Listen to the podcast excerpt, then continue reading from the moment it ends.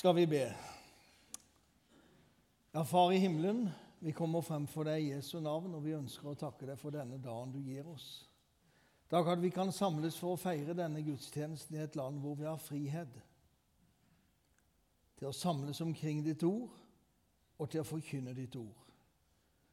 Og så ber vi en enkel bønn for våre søsken i så mange av verdens land som blir forfulgt for sin tro, som blir fengsla og torturert, og som lider bare fordi de vil bekjenne troen på det, Herre Jesus. Og selv om du sa salig er dere når de håner og forfølger dere, og lyver på dere og snakker vondt om dere på alle vis, så ber vi for våre søsken som betaler en så stor pri, høy pris for sitt liv og sin tro.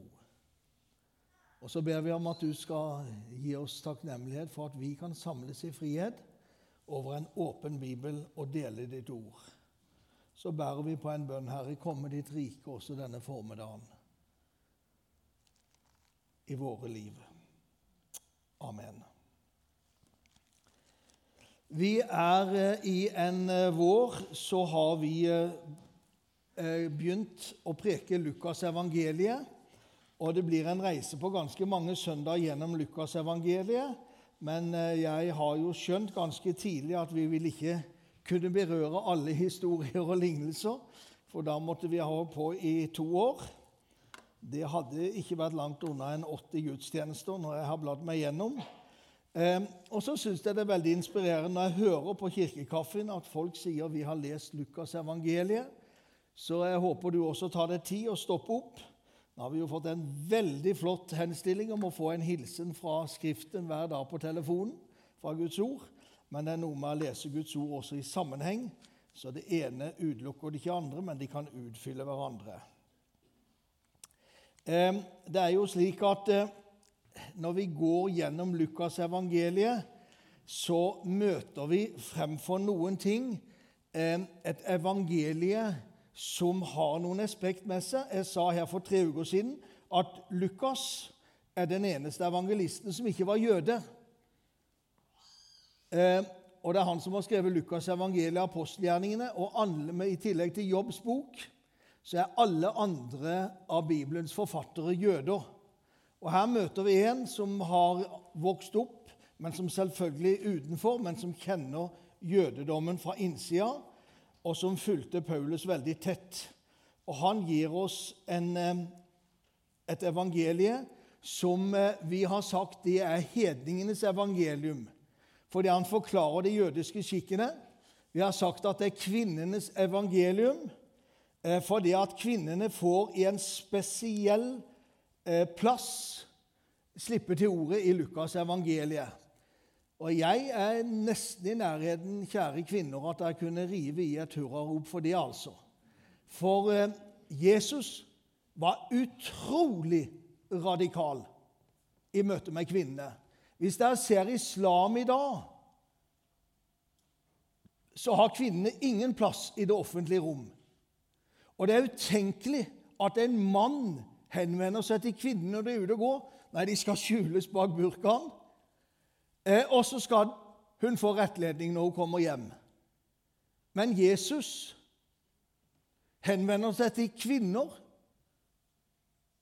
som ikke han kjente, og våger å tale inn i de situasjon, og de kommer til han. Det er et utrolig eh, radikalt inn i jødedommen for 2000 år siden.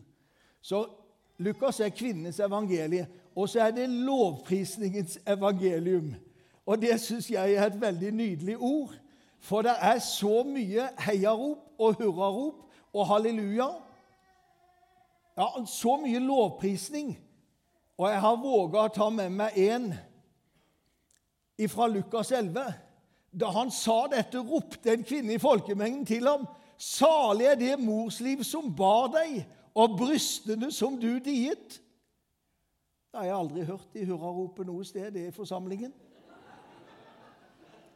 Det er aldri noen som har sagt det til meg, og jeg er tross alt pastor og har vært i mange år. Det er ingen som har sagt 'Salig er Martha som bar deg, og brystene du diet'. Men der kommer altså ei kvinne som har sett Jesus, som har hørt ham, og som er så begeistra at hun kan ikke holde tilbake noe ting. Men Jesus svarte Nå gikk det herre. Jesus svarte, si heller, salig er de som hører Guds ord og tar vare på det. Og det er virkelig noe av det vi ønsker å løfte frem når vi preker Lukas evangeliet. Jeg håper at dere leser Guds ord, hører Guds ord, mediterer på Guds ord og lar Guds ord få et plass i deres liv. Er dere med meg? Jeg har møtt kristne som sier til meg Jeg vet ikke om jeg sorg eller ikke, at vi nå åpner nesten aldri Bibelen. Og da kjenner jeg Da blir jeg lei meg. Så jeg håper også dette skal være en inspirasjon å høre Guds ord og ta vare på Guds ord og lese Guds ord. I kapittelet før så står det i samme stund jublet han i Den hellige ånd og sa:" Jeg priser deg, Far, himmelens og jordens Herre, fordi du har skjult dette for de vise og forstandige, men åpenbart for de umyndige små. Ja, far, for dette er din gode vilje. Altså, de som falt utenfor det gode selskap, de trivdes i Jesu nærhet uten unntak. Jeg tenker på Johannes 8.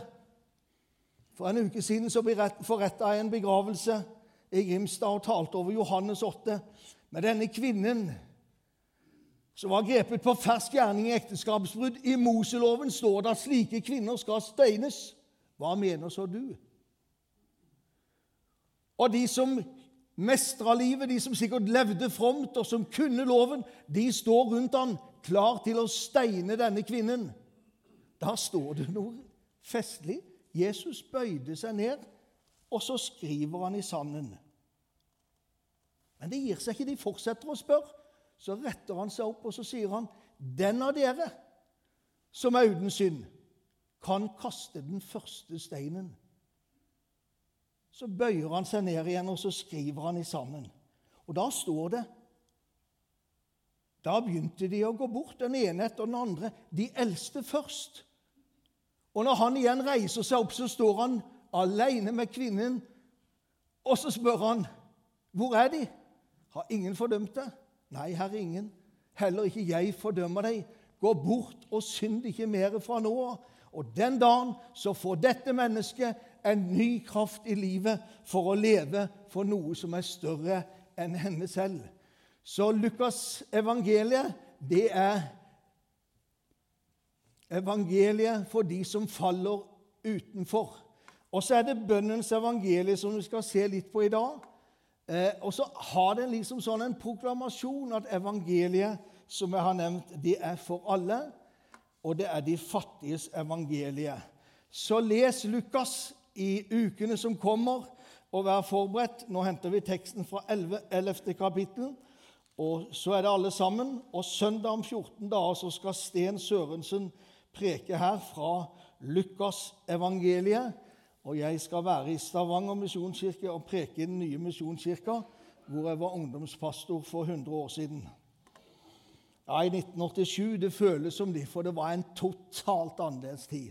Men nå har de et fantastisk nybygg i Knut Holms gate 8, og jeg gleder meg å reise bort. Hege og jeg hadde vært gift i 14 dager da jeg begynte som ungdomspastor der.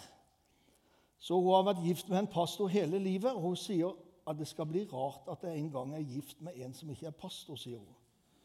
kommer til å bli veldig fint, sier jeg til henne da. Men det var en liten parentes. Altså, ta og noter deg gjerne de seks tingene, eller ta et bilde av det, for dette er Lukas evangeliet. Og nå skal vi gå inn i det ellevte kapittelet, og så skal vi lese sammen. En gang var han et sted og ba. Og da han var ferdig, sa en av disiplene, 'Herre, lær oss å be, slik som Johannes lærte sine disipler.' Og han svarte, 'Når dere ber, skal dere si.' Vil dere be Fader vår sammen med slik vi ser det i Lukas evangeliet? La Far Vi begynner nå. Én, to, tre. Far, La navnet ditt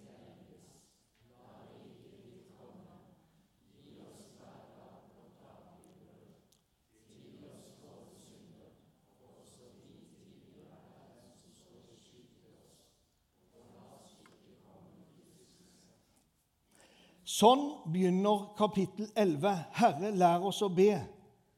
Og Disiplene de hadde sett på veldig nært hold hvordan Jesus ba, og hvilken betydning som bønnen hadde i hans liv.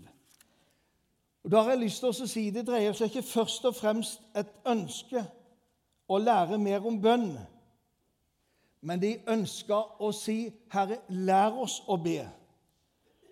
Kunnskapen skulle bli praksis. Og jeg, jeg trenger fortsatt å be denne bønnen. Herre, lær meg å be. Så begynner Jesus bønnen med Far, eller som vi kjenner fra Matteus evangeliet 6, Fader vår. Hva er det største vi kan bli? Jeg snakka nylig med en mann med tre barn. Velutdanna. Men han sa det betyr lite for meg. Det største for meg vil være at vi, våre tre barn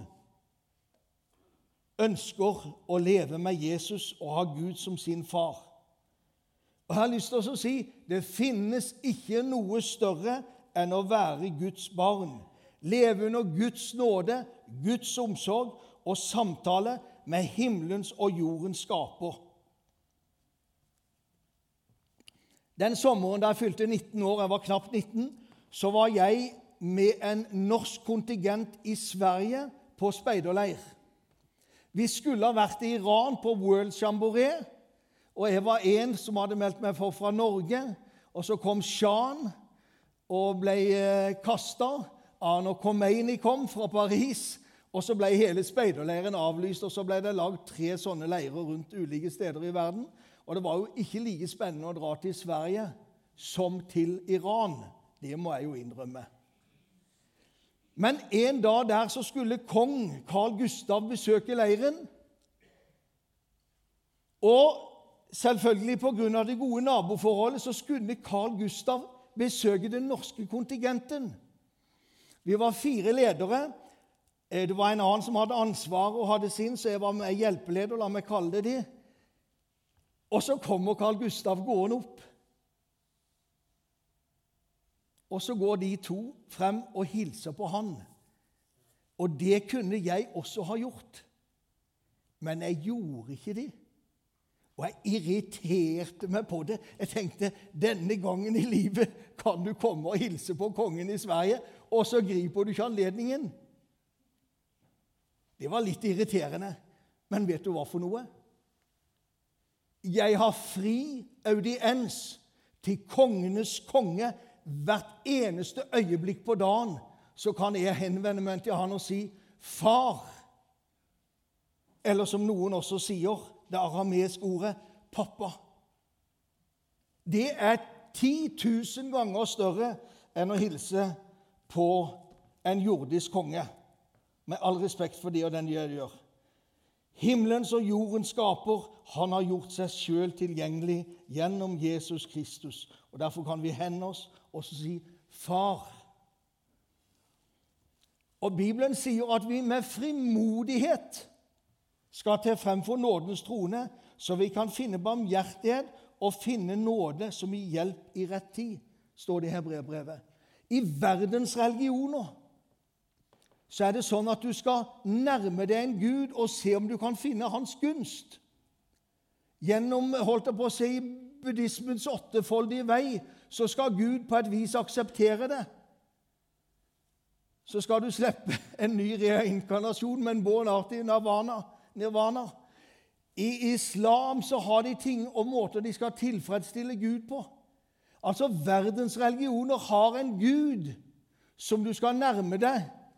Og kanskje, men du og meg, vi kan si Far til himmelens og jordens skaper og uttrykke alt det som ligger på hjertet.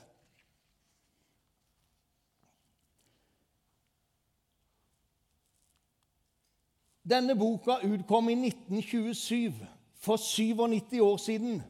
Fra bønnens verden av Ole Hallesby. Den er trykt i Norge i over 100 000 eksemplarer. Et tyvetalls opplag. Den er trykt i USA i en million. Den er oversatt til over 20 språk. Og Hallesby ble kraftig hetsa under helvetesdebatten i januar 1953. Og jeg syns jo det er en interessant Men han sier ifra bønnens verden Bønn går dypere enn alle våre ord. Den ligger igjen i sjelen når bønnens siste ord er gått over våre lepper. Bønn er en tilstand i vårt hjerte, en sinnstilstand. Bønn er en bestemt hjertestilling til Gud som man i sin himmel straks kjenner som bønn, som et rop til sitt eget hjerte. Om den formes i ord eller ikke, det syns jeg er interessant. Det betyr ikke noe for Gud, men bare for oss. Tenk at vi skal få lov å være i Guds nærhet. Denne boka finner du på antikvariater, og den er trykt opp i nye opplag i Norge òg. Den forteller oss veldig mye om hva bønn betyr. Og så går Jesus videre fra far og sier, 'La ditt navn holdes hellig'. Egil Svartdal sa om den første bønnen ved en anledning i NRK. Når vi skaper Gud i vårt bilde og utnytter Gud til egne formål, da misbruker vi Guds navn. Å holde Guds navn hellig er å tilbe Gud for den han er, uten å ønske å forandre eller tilpasse Gud etter min, mine mål. På Bibelens første blad så står det 'Og Gud skapte mennesket i' Ja, jeg har hjelp her på tredje benk. Gud skapte mennesket i sitt bilde. Hva har skjedd i 2024? Mennesket skaper Gud i sitt bilde. Sånn må vel Gud være? Nei, det er Gud som har skapt oss i hans bilde. Og vi må bøye oss for inn for Gud. Moses spurte hva er hans navn? Hva er svaret som Gud ga? Hva skal jeg si når jeg går til israelittene? Hva er svaret Moses får i 2. Mosebok 3? Jeg er den jeg er. Og han sa, slik skal du svare israelittene. Jeg har sendt meg til dere. Skal si til israelittene, Herren fedrenes Gud, Abrahams Gud, Isaks Gud og Jakobs Gud har sendt meg. Dette er mitt navn til evig tid. Det skal jeg kalles fra slekt til slekt. Jeg er den jeg er. Sånn lyder Herres navn. Derfor så lærer Jesus å be la navnet ditt helliges. Og så sier han la riket ditt komme. Hva er Guds rike? Det er der Gud regjerer. Hvor er Vi har noen gode medarbeidere som forvalter et domene. arendalmisjonskirke.no. Det kan ingen ta fra oss, for det er vårt domene. Og det betyr det er vi som har autoriteten over det. Det er vi som kan bestemme over det. Det er helt riktig. Guds rike, det er Guds domene. Der er Han herre. Hva kjennetegner Guds rike? Jo, det er et rike fullt av kjærlighet og rettferdighet, av fred og frihet, av godhet og barmhjertighet, av nåde og av sannhet. For nåde og sannhet, det er tvillinger. Det ene utelukker ikke det andre, men det gir oss hele sannheten om Guds. Og jeg vil si Guds rike er der hvor Jesus er nær. Og vet du hva for noe? En dag skal dette riket komme i sin fulle sommer. Jeg gleder meg til den dagen når vi leser profeten Jesajas, som beskriver det fremtidige riket, f.eks. i det ellevte kapittelet, i dyreriket og hvordan det skal være. Vet du hva for noe? Vi trenger å be 'Komme ditt rike'.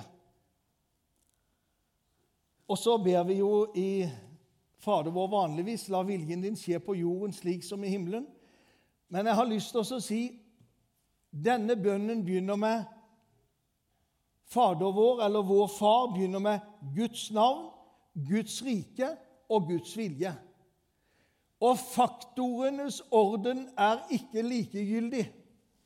Det lærte jeg i matematikken på folkeskolen. Og I Fader vår så er ikke faktorenes orden likegyldig. Det dreier seg om Guds navn og Guds rike og Guds vilje. Og så kommer våre behov. Gi oss i dag vår daglige brød, altså hverdagens behov. Og så leser vi her i teksten 'Tilgi oss vår synd'. Bibelen er veldig tydelig med mennesket. Det finnes ikke én som er uskyldig, ikke en eneste som søker Gud.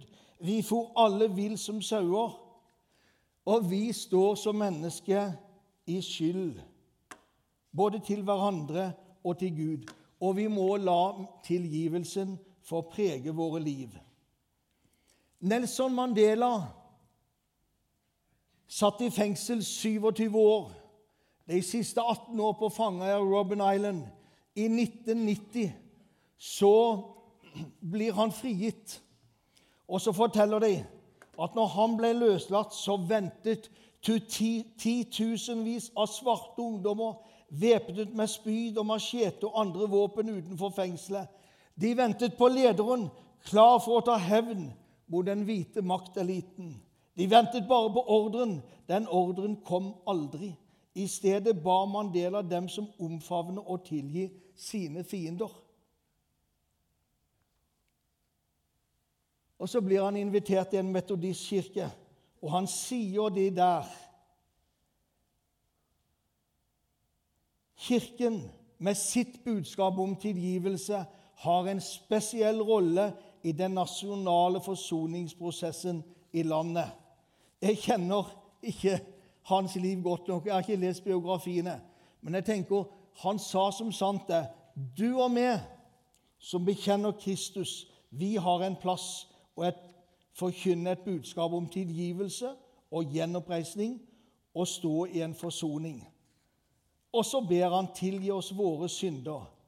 Bibelen er tydelig på én ting, nettopp dette at vi er behov av nåde og tilgivelse. Husker dere illustrasjonen min? Når Jesus står bøyd og skriver i sanden, så begynte han å gå bort den ene etter den andre. Hvem var det som gikk først? De eldste. Det er ikke sikkert de behøvde å være 93, men 63 år gammel har jeg erkjent så mye at om jeg hadde stått der med steinen, så var jeg den første som måtte forlate stedet. For ingen av oss står syndfri innenfor Gud, men vi får møte Han og Hans tilgivelse, og da blir vi gjort rene i Jesus Kristus. Det er fantastisk. Vi skal gå bare litt videre der i Lukas evangeliet. Så sa han til dem, sett at en av dere går til en venn midt på natten og ber ham, kjære, lån meg tre brød en venn er på reise og kommer til meg, og jeg har ikke noe å by fram. Tror dere da han vil svare der innenfor, ikke forstyrr meg? Døren er alt steng, og både barna og jeg er i seng. Og jeg kan ikke stå opp og gi deg noe. Nei, jeg sier dere, om han ikke står opp og gir ham for vennskaps skyld, vil han i alle fall gjøre det fordi han er så pågående, og gi ham alt han trenger. I Orienten for 2000 år så, så familien sammen i samme rom. Det er en liten forhøyning i det store rommet, eller så var det jordgulv. Og det sies at de lå nokså nær hverandre for også på det vis å ta vare på varmen når det trengtes. Og vi forstår at når én banker på døra som dette her, så er de med å skape i familien mye bråk og Så sier Jesus altså dette. Om han ikke står opp og gir ham det for vennskapets skyld, vil han i alle fall gjøre det fordi han er så pågående, og gi ham alt han trenger. Jeg sier dere, be, så skal dere få. Let, så skal dere finne. Bank på, så skal det lukkes opp for dere. For dem som ber, han får, og den som leter, han finner. Og den som banker på, skal det lukkes opp for. Der finnes en veldig makt i bønn. Og jeg tenker at når du og vi kommer med våre bønnebegjær, så må vi si til Gud Skje ikke min, men din vilje. Jeg vokste opp på et bedehus litt ovenfor Grimstad sentrum. Og jeg var minstemann, og jeg ble betalt for å gå på møter sammen med min mor, for min far var reisepredikant. Ja, nå betalt, nå må du ikke misforstå meg, men jeg fikk enten et Donald-blad i eller en liten godtepose eller noe annet, for min mor elska møter, og det var ikke det gøyeste jeg jo visste. Men det var noen predikanter som var annerledes enn andre. Jeg satte det i en sekk og så kalte jeg 'fortellerpredikanter'. For de sto ikke bare med teorier, men de kom med mange historier. Og Jeg husker at jeg ble sjeika en gang om disse som hadde en alvorlig syk, ung i familien, som var utsatt for en ulykke, og som lå døende. Men foreldrene nekta å gi slipp, og de sa 'Gud, du må'. Og nesten mirakuløst vis så ble denne ungdommen igjen på beina. Så fortalte han at seinere i livet ble livet veldig vanskelig for denne unge mannen når åra kom. Og han var ikke den samme glede for mor og far. Og så sier emissæren hadde det vært bedre om han hadde blitt henta hjem da. Jeg skal ikke ta den historien til inntekt, men jeg sier én ting. Du og vi er i bønn gitt en veldig kraft. Den som ber, han får. Den som leter, han finner. Og den som banker på, skal det lukkes opp for.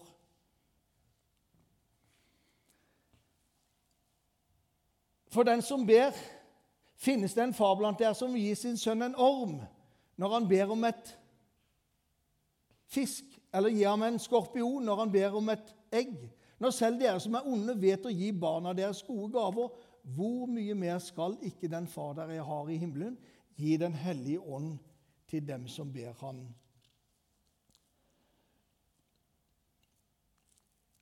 Dere skal få med dere helt mot slutten, og det er Lukas dette også. Men jeg tror det forteller noe om hvilken kraft der er i bønn. Jeg kjenner ikke deres bønneliv. Vi er en 15, mellom 15 og 18 stykker som ber her på tirsdag kveld. Og jeg har lyst til å si når det gjelder bønnemøte, her kan du komme og sitte helt stille og bare være i en atmosfære av lovsang og bønn. Du blir ikke oppfordra å si at nå skal fru Jensen eller fru Hansen lede i bønn. Eh, men de kan du være helt rolig for. Du kan bare være her. Men vi ønsker å fokusere på bønn å være overgitt til Gud i bønn. Og jeg behøver bønnemøter, vet du. vet dere hvorfor? For denne kroppen her er ikke skrudd sammen til å sitte stille i kontemplasjon to timer hver dag. Så jeg trenger å be sammen med noen. Do it make sense? Der kjenner meg? Jeg, jeg trenger det. Jeg tror menigheten også trenger det, men om ikke for noen andre, Asle, så er det viktig at du tar tangentene, for jeg behøver det. Men det skjer i apostelens gjerninger, som også er forfatta av Luthers, en historie at på den tiden la kong Odas hånd på noen i menigheten og holdt frem mot ham.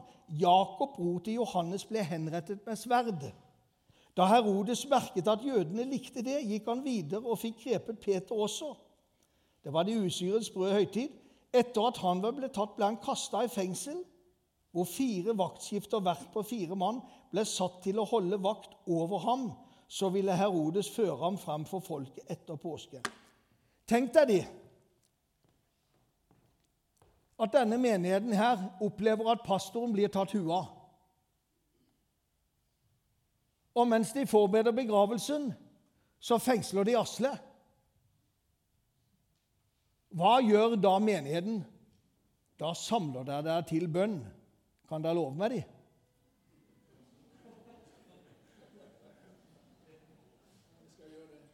Tusen takk skal du ha.